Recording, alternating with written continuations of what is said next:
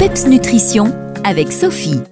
Bonjour, en ce début de nouvelle année, je suis très heureuse de vous retrouver ce midi pour vous parler de nutrition, d'alimentation saine et gourmande, celle qui fait du bien à notre corps et à notre esprit.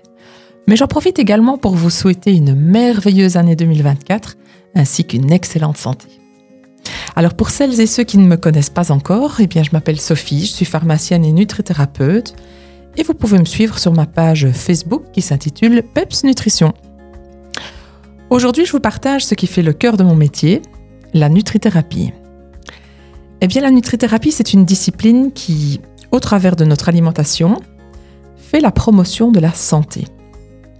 À savoir que la façon dont on s'alimente, ce qu'on choisit de manger et à quel moment on le mange, eh bien tout ça a un impact considérable sur notre santé. Et nous avons aujourd'hui les preuves que nous pouvons tomber malade en faisant de mauvais choix alimentaires et en négligeant notre hygiène de vie. Et c'est vrai qu'à force de surinformation sur l'alimentation dite saine, eh bien, on se retrouve parfois un peu perdu. Et on se demande alors par où commencer pour améliorer le contenu de son assiette au quotidien. Bien, c'est pourquoi je vais faire le tri avec vous de quelques idées qui circulent sur l'alimentation santé. Ce qu'on pense souvent, c'est que, ou ce qu'on lit, ou ce qu'on entend très régulièrement, c'est je dois bannir le gras et les graisses de mon alimentation. Eh bien, c'est faux. Notre corps et les cellules qui le constituent ont besoin de gras pour assurer leur fonction, mais pas n'importe lequel. On ne doit pas bannir les graisses, mais on doit surtout apprendre à mieux les choisir. C'est vrai que certaines sources de graisses peuvent être trop présentes dans notre alimentation, comme toutes celles qui sont contenues dans les plats industriels, les viennoiseries, les biscuits, les fritures.